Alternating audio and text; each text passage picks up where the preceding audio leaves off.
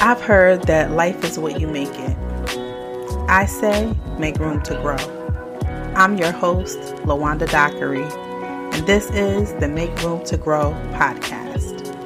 It all started with a dream about growing food, and who would ever imagine that growing food would lead to me learning about personal growth and development? Well, it did, and I want to bring you along for this beautiful ride. Thank you so much for joining me. Hello, Grow Nation.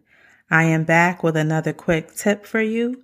And I just want to remind you to keep an eye on the weather during this time of year. Last night and also tonight, the temperatures in zone 7A, where I'm located, it's back down into the 30s. And we thought we may have been in the clear. Now we know this time of year is fickle Often we have a lot of rain, and even as late as Memorial Day, it's really rainy in this part of the country. But we were having some really nice 70 ish type days.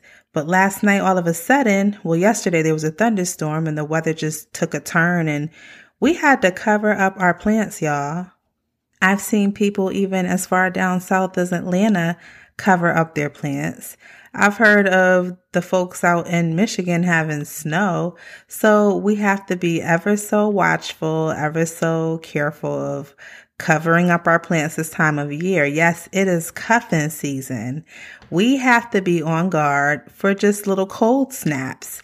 There are a number of things that you can do to keep your plants warm when it's cold out. And the first step is if you are able to bring them indoors.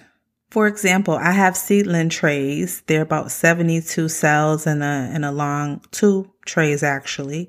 And so I bring them indoors because they're able to just, I can set them on a table and any other type of planter or grow bag or anything like that that's portable, bring those indoors.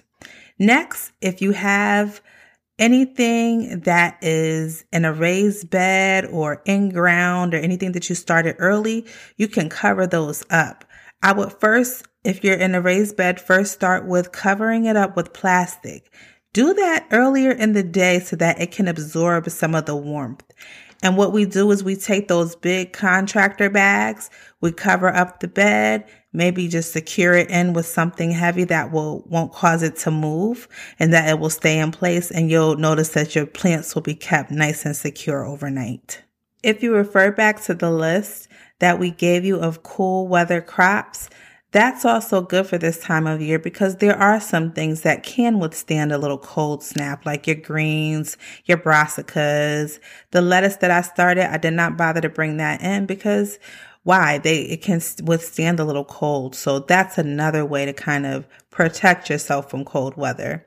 All right guys that was my quick tip. It's cuffing season. Remember y'all i want you to be intentional about those areas in your life where you are going to make room to grow